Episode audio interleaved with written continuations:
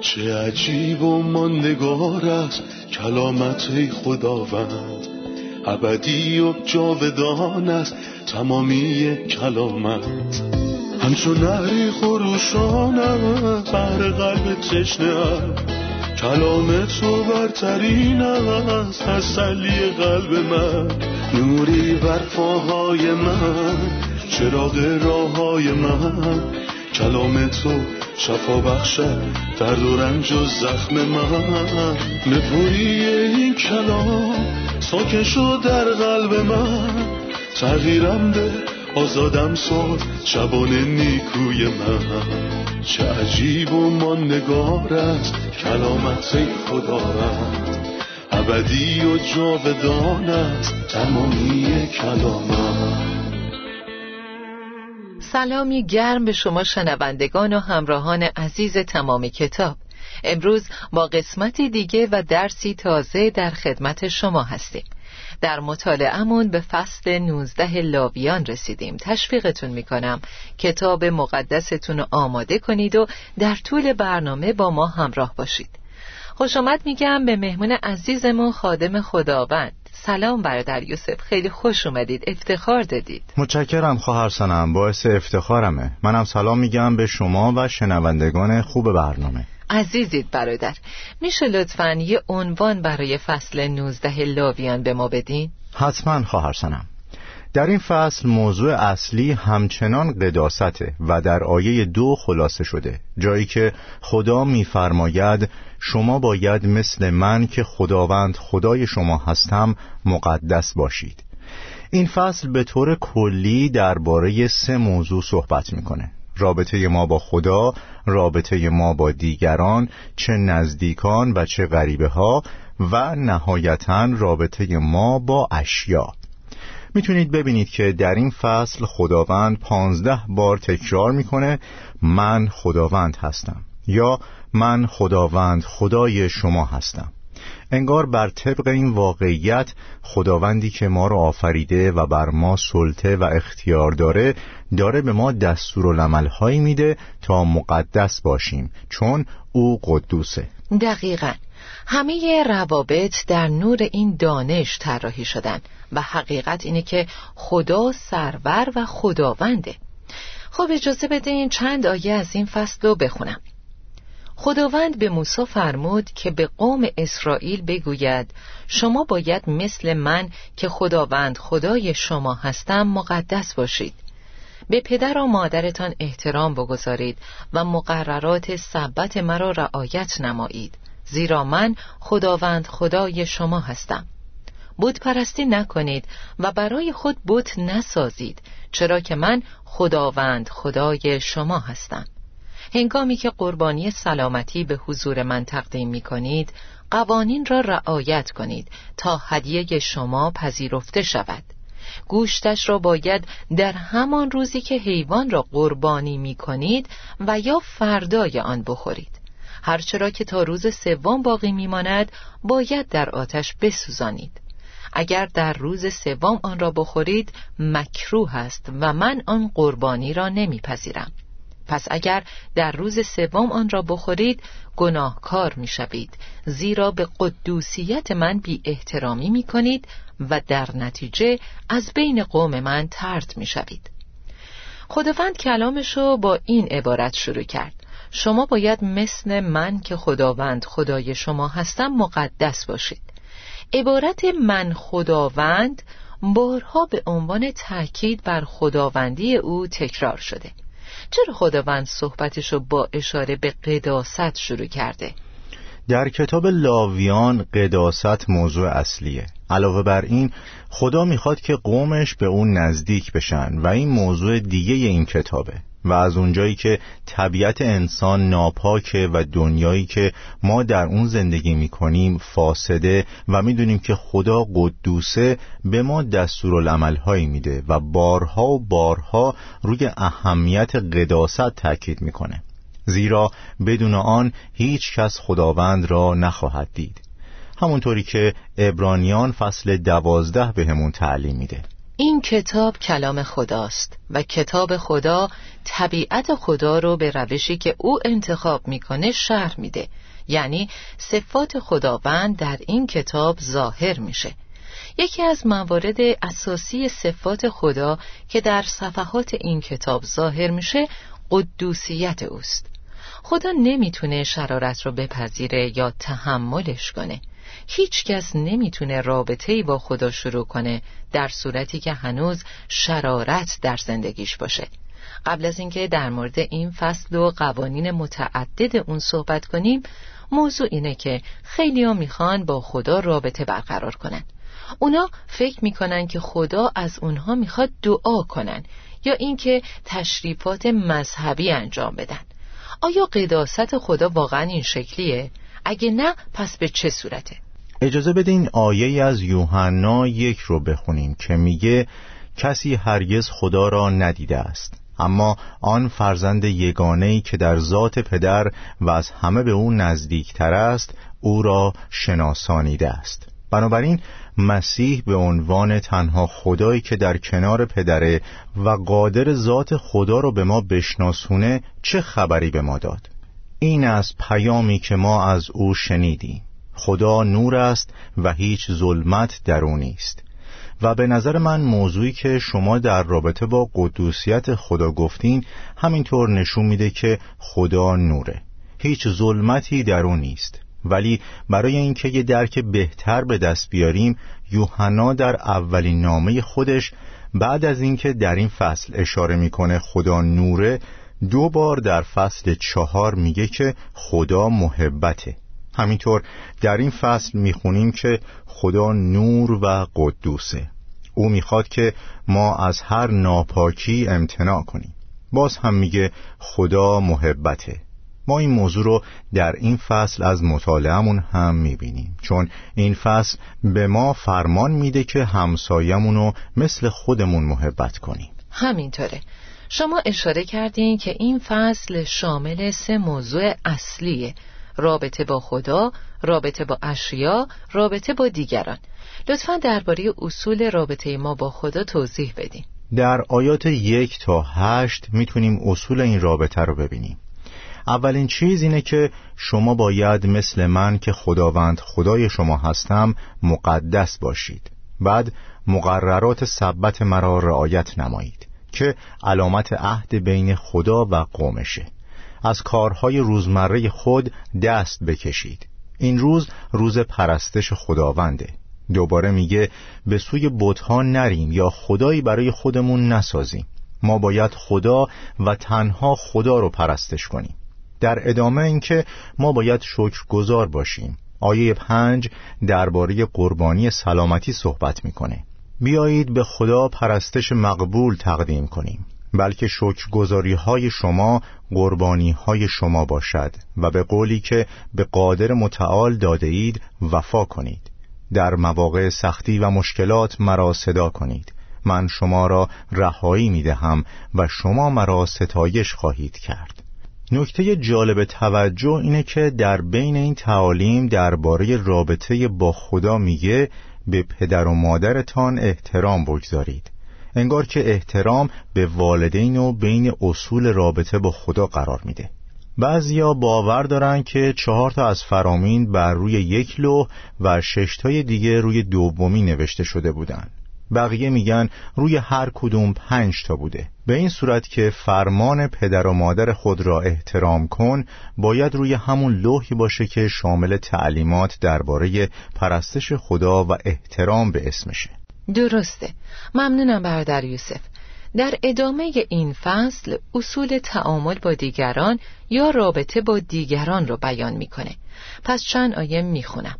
از ابتدای آیه نه میفرماید وقتی محصول زمین خود را درو می کنید گوشه و کنار زمین را درو ننمایید. همچنین خوشه هایی را که باقی مانده اند جمع نکنید. در وقت انگورچینی تمام انگورهای تاکستان خود را نچینید. خوشه ها و دانه های انگور را که بر زمین افتاده اند جمع نکنید. آنها را برای فقرا و بیگانگان بگذارید. زیرا من خداوند خدای شما هستم. از دزدی خیانت و دروغگویی پرهیز نمایید. به نام من قسم ناحق نخورید و نام مرا بی حرمت نسازید. چون من خداوند خدای شما هستم. به هم نوع خود ضرر نرسانید و به مال او خیانت نکنید.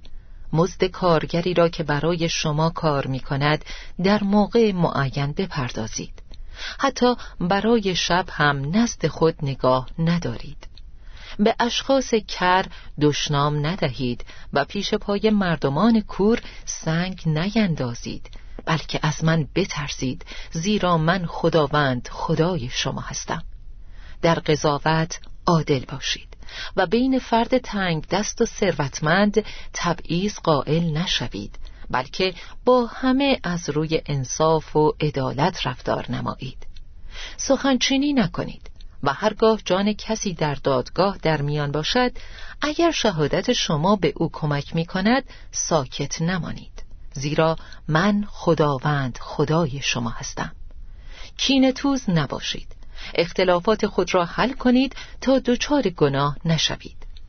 قبل از اینکه آیات دیگر رو بخونم لطفا بفهمید که چه مواردی در این آیات به رابطه ما با دیگران و اشیا نظم میبخشه؟ در حقیقت فقط آیه دوازده هستش که در ارتباط با احترام گذاشتن به اسم خداونده.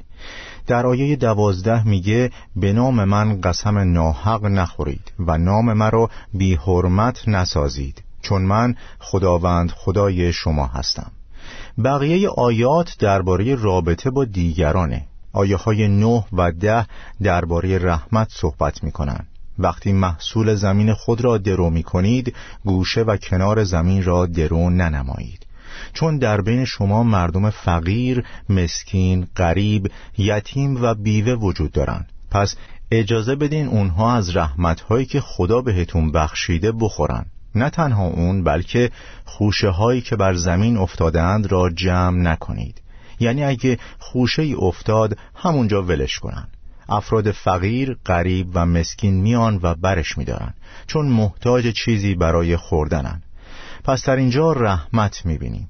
بعد از شروع آیه یازده درباره امانت و صداقت میگه. تعامل با دیگران در امانت، صداقت و دروغ نگفتن. همین مورد در عهد جدید هم تکرار شده. وقتی میگه دیگر دروغ نگویید. زیرا با آن آدمی که در سابق بودید و عادتهای او قطع رابطه کرده اید. بعد در آیه سیزده می‌خونیم به هم نوع خود ضرر نرسانید و به مال او خیانت نکنید. مزد کارگری را که برای شما کار می کند در موقع معین بپردازید. حتی برای شب هم نزد خود نگاه ندارید. این آیات به ما نشون میده که با دلسوزی و رحمت رفتار کنیم. بعد در انتها به اوج موضوع می‌رسیم. همسایت را مثل جان خود دوست بدار. و یعقوب رسول این قانون و قانون شاهانه مینامه. بعضی این رو به عنوان قانون پادشاه تفسیر می‌کنن در حالی که دیگران بهش پادشاه شریعت میگن. و پولس رسول گفت که زیرا تمامی شریعت در یک حکم خلاصه می شود همسایت را مانند جان خودت دوست بدار. دقیقا. دوباره برگردیم به آیات 9 و 10 شما گفتید که این آیات درباره رحمت صحبت می‌کنن. یعنی وقتی خداوند به وفور به ما عطا می‌کنه آیا او این کار رو فقط برای ما انجام میده تا ما خوشنود بشیم؟ یا می‌تونه این باشه که خداوند قصد دیگه ای در پشت اون داره؟ اینکه ما چیزی رو که برامون کافیه رو برداریم و بقیهش رو به دیگران بدیم. یا می‌تونیم اینطور بگیم که مثلا وقتی خداوند درآمد ما را افزایش میده ما باید هرچی بیشتر به دست میاریم بیشتر هم ببخشیم. خدا به وفور به من عطا می‌کنه و من برکتی برای دیگران میشم. لطفا درباره خطر دریافت زیاد از خدا و ذخیره کردن یا خرج کردن فقط برای خوشنودی خودمون بهمون بگین. آیا من در مقابل خدا مسئولم یا به خاطرش داوری میشم؟ میشه لطفا این نکته رو توضیح بدین؟ پولس رسول در اول تیموتائوس فصل شش گفته به ثروتمندان این جهان دستور بده که خودبین نباشند این نکته شماره یکه اگه پولدار شدید خودبین نشید و به چیزهای بیثبات مانند مال دنیا متکی نباشند بلکه به خدایی توکل کنند که همه چیز را به فراوانی تهیه می کند تا ما از آنها لذت ببریم. بعد اضافه می‌کنه همچنین به آنها فرمان بده که خیرخواه و در کارهای نیک غنی بوده با سخاوت و بخشنده باشند. به این طریق گنجی برای خود ذخیره خواهند کرد که اساس محکمی برای آینده آنها بوده و آن حیاتی را که حیات واقعی است به دست خواهند آورد. یعنی به زندگی حقیقی بچسبند. پس خدا به من میده تا میزان سخاوتمندی من افزایش پیدا کنه. در ارتباط با این موضوع من مردی رو به یاد میارم که خداوند به فراوانی برکتش داد. منظورم بوعزه که دربارش یک کتاب کامل در کتاب مقدس نوشته شده کتابی با عنوان روت. این مرد توسط خدا بسیار برکت یافته بود. درو کنندگان بهش گفتند خداوند با شما باد. خداوند تو را برکت دهد. و خداوند برکتش داد. اما بوعز چیکار کرد؟ او نه تنها گوشه زمین رو درو نمی کرد بلکه با دیدن روت فقیر و شنیدن داستان غمانگیز او به درو کنندگان دستور داد که هر وقت دیدید روت پشت سرتون راه میره بگذارید او هر جا می‌خواهد خوشه جمع کند. یعنی عمدن خوشه ها رو برای اون روی زمین بندازید. طبعا وقتی خوشه ای میفته اونها نباید برش دارن و برای کسی که پشت سرشون راه می‌رفته که روت بوده رهاش می‌کردن. این واقعا عالیه و از نسل این مرد محترم و این زن خداشناس خداوند ما عیسی مسیح اومد که دستورش برای ما اینه.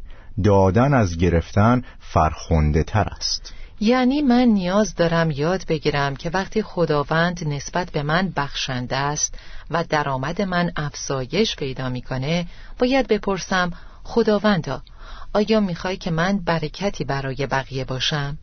آیا می‌خوای که من در نیازهای دیگران شریک باشم؟ اگه قراره هرچی در میارم و مال خودم بدونم اون وقت بزرگترین برکت برای زندگیم که برکت بودن برای دیگران هست و از دست میدم. درسته. این همون چیزی که اون پولدار احمق در لوقا دوازده گفت نیست؟ ای جان من تو به فراوانی چیزهای خوب جمع کرده ای که برای سالیان درازی کفایت می کند آسوده باش. بخور و بنوش و خوش بگذران. اما خدا بهش گفت ای احمق همین امشب باید جانت را تسلیم کنی. دقیقا. ما هنوز در مورد رابطمون با دیگران گفتگو می کنیم ازتون می‌خوام لطفا درباره رابطه با افرادی که احتیاجات خاص دارن یا معلول هستن توضیح بدین. درباره اونها در آیه 14 توضیح میده. به اشخاص کر دشنام ندهید و پیش پای مردمان کور سنگ نیندازید. ممکنه مردم این تعلیمات رو به عنوان اصول اخلاقی در حقوق بشر در نظر بگیرن. اما کاربرد روحانیش اینه که من باید چطور با کسانی که منو نمی‌بینن یا نمیشنون رفتار کنم؟ و من این آیه رو فقط در خصوص افرادی که منو نمی‌بینن و نمیشنون در نظر نمی‌گیرم. بلکه درباره افرادی که حضور ندارن. وقتی کسی حضور نداره یعنی منو نمی‌بینه و نمیشنوه. این چیزیه که ما بهش غیبت میگیم. یعنی بد گفتن درباره شخصی چون حضور نداره. شاید اگه حضور داشت برعکسشو می‌گفتیم. و همه مردم دنیا این کار رو انجام میدن. اما فرزندان خدا که قرار با صداقت متمایز باشن نباید این کارو بکنن. می‌خونیم از دزدی، خیانت و دروغگویی پرهیز نمایید. درسته. همینطور آیه سی و دو به رابطمون با دیگران نظم میده. در جلوی پای موسفیدان به پا خیزید و به پیرمردان احترام گذارید. با توجه به این آیه ما چه نصیحتی می‌تونیم به جوانان درباره رابطهشون با افراد مسن بکنیم؟ اگه جوانان دارن تعالیم این دنیا رو دنبال می‌کنن کلام خدا رو درک نمی‌کنن. اما کتاب مقدس خطاب به فرزندان خدا و جوانانی که به راستی خداوند و دوست دارن میگه مرد جوان چگونه می‌تواند پاک زندگی کند؟ جوابش اینه با اطاعت از احکام تو یعنی پیروی از تعلیمات داده شده توسط خدا. عهد جدید هم شامل تعلیمات زیادی درباره عدم تحقیر پیرمردان هست و میگه مردی را که از تو مسنتر است سرزنش نکن بلکه او را طوری نصیحت کن که گویی پدر توست. ما باید این اخلاقیات و تشخیص درست رو یاد بگیریم. همونطور که مزمور 119 میگه به من حکمت و دانش بیاموز. فکر می‌کنم همه ما محتاج یاد گرفتن تشخیص درست از این کتاب هستیم. متشکرم برادر یوسف. استراحت کوتاهی می‌کنیم و خیلی زود برمیگردیم خدمت شنوندگان عزیز.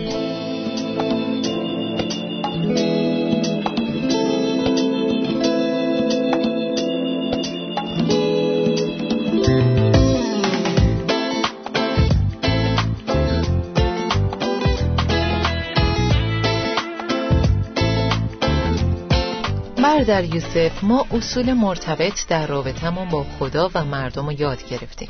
ازتون می‌خوام درباره اصول رابطه با اشیا رو توضیح بدیم. به خصوص آیه 19 که میگه در زمین خود دو نوع بذر نکارید و لباسی که میپوشید نباید از دو نوع پارچه مختلف باشد. بفرمایید. بله حتما. شروع صحبت درباره اشیا وقتیه که می‌خونیم احکام مرا به جا آورید. حیوانات خانگی را با حیوانات غیر همنوع آنها وادار به جفتگیری نکنید. پس جفتگیری حیوانات که امروزه مرسومه باعث خوشنودی خدا نیست. در زمین خود دو نوع بذر نکارید و لباسی که می پوشید نباید از دو نوع پارچه مختلف باشد. در اینجا ما به چیزی برمیخوریم که شبیه اصل حیواناتیه که نباید خورده بشن. خوردن حشرات بالدار هم حرام است. آیا این حشره بالداره یا راه هم میره؟ دقیقا چه چیزیه؟ هر دو کارو می‌کنه که نزد خداوند مکروهه. خداوند دوست داره هر شخص وضعیتش واضح باشه.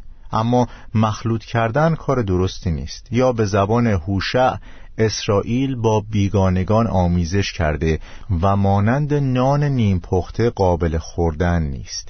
این چیزیه که خداوند دوست نداره. دقیقا. آیه 23 درباره وارد شدن به سرزمینه. هنگامی که به سرزمین کنعان وارد شدید هر گونه درخت میوه که کاشتید میوه های آنها را برای سه سال اول ناپاک بدانید و شما نباید میوه آنها را بخورید. تمام محصول سال چهارم را برای سپاس و شکرگزاری وقف خداوند کنید. اما در سال پنجم شما می توانید از میوه آنها بخورید و اگر به همین طریق رفتار کنید ثمر فراوان می گیرید زیرا من خداوند خدای شما هستم. خداوند نظمی در طریقه کاشتن درخت در این سرزمین جدید ایجاد می‌کنه. چرا روش کاشته شدن بذرها و زمان خوردن یا نخوردن محصولات برای خدا مهمه؟ اول از همه خدا می‌خواد ما برکت بگیریم و خوبی ما رو می‌خواد. پس وقتی شما برای سه سال از میوه های درخت نخورید این موجب بهتر شدن محصول و میوه های بعدی میشه. اگه من از میوه درخت برای سه سال بر ندارم مطمئنا در سال چهارم هر چی می‌تونم ازش برداشت می‌کنم. اما باید سال چهارم میوه رو برای خداوند رها کنی. یعنی نوبه رو به خداوند بدید و انجام این کار به نفع ماست. از نوبر محصول زمین خود قسمتی را به او تقدیم کن. اگر چنین کنی انبارهایت پر از نعمت و خمرهایت پر از شیره انگور خواهد شد. یعنی وقتی به خداوند می‌دید هیچ وقت مدیونتون نمیمونه. خدا در عوض خیلی خیلی بیشتر به شما برکت میده. خداوند به افراد خداشناس وعده داده که شکوفه میدن چند برابر میشن و رشد می‌کنن. همینطوره. برادر در آیه 26 کلی ممنوعات وجود داره. شما نباید گوشتی را که خون داشته باشد بخورید از فالگیری و جادوگری خودداری کنید. موهای شقیقه های خود را نتراشید و گوشه های ریش خود را نچینید. در مراسم عزاداری برای مردگان بدن خود را زخمی یا خالکوبی نکنید. اینها عبارات کوتاهی هستند ولی هر کدوم از اونها یه معنای به خصوص برای ما داره. لطفا توضیح بدین به چی اشاره دارن؟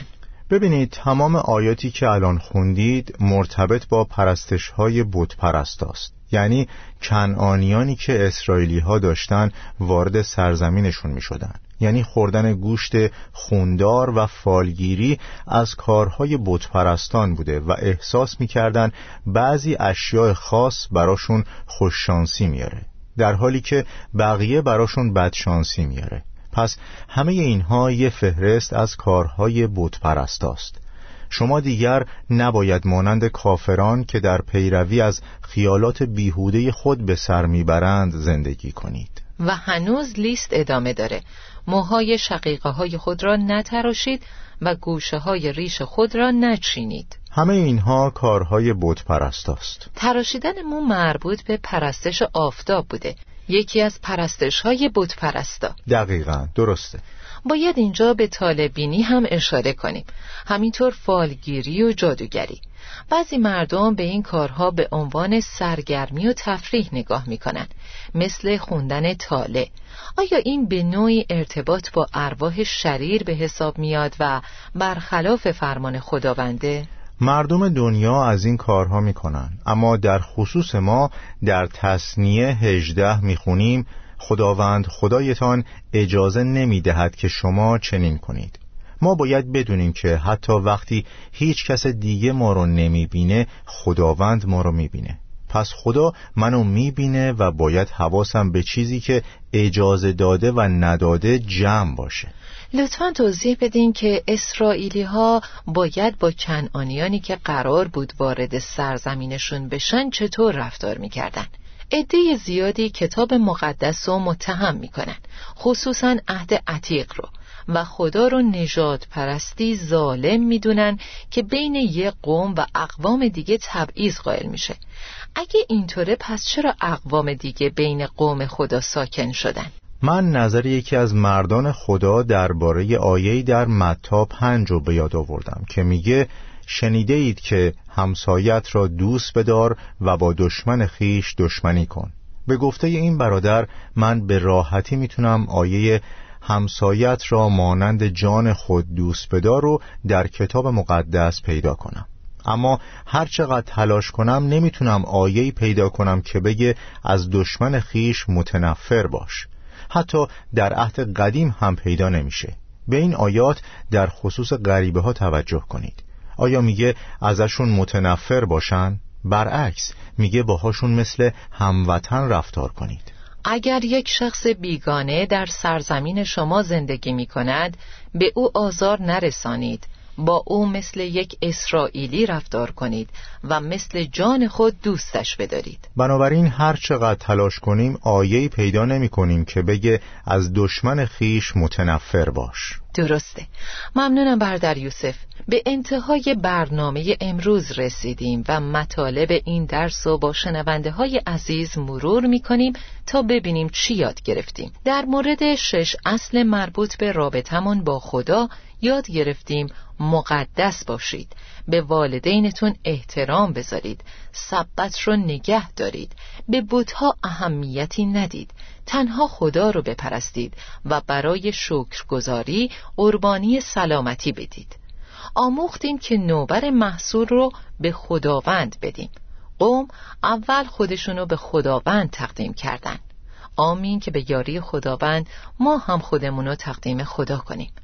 خداوند به افراد ثروتمند فرمان میده که بخشنده، سخاوتمند و آماده شریک کردن باشند.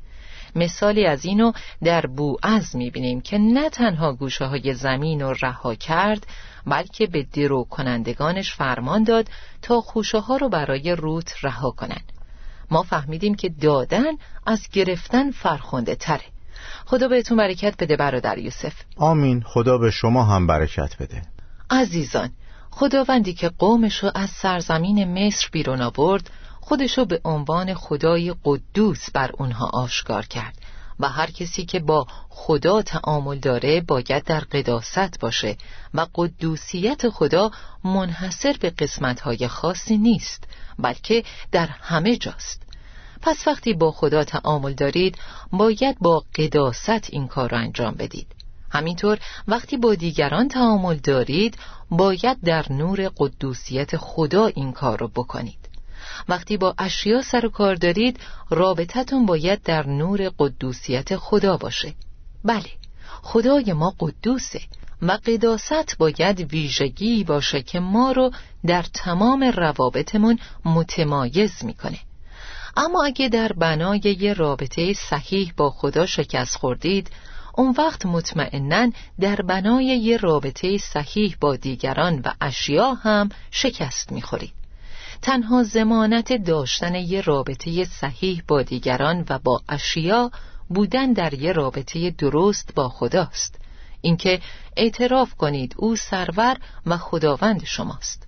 ما باید همیشه صفات خدا رو در مقابلمون قرار بدیم یعنی قدوسیت خدا رو و هر روزه در نور او زندگی کنیم. نور خدا قلبهای ما رو آشکار می‌کنه. پس دعا کنیم خدایا مرا تفتیش کن و از دل من با خبر شو. مرا بیازما و افکار مرا بخوان. چطور میشه به برادرمون ظلم نکنیم؟ دشمنمون رو محبت کنیم و نسبت به اشیا با خیشتنداری رفتار کنیم. این زمانی ممکنه که یه رابطه درست، زنده و راستین با خدا داشته باشیم. تا سلامی دوباره و درسی تازه شما عزیزان رو به خدای زنده میسپارم. خدا نگهدار. چه عجیب و ماندگار است کلامت خداوند. ابدی و جاودان است تمامی کلامت. همچون نهری خروشان است بهر قلب تشنه کلام تو برترین است تسلی قلب من. نوری بر پاهای من. چراغ راه های من. کلام تو شفا بخشد درد و رنج و زخم من.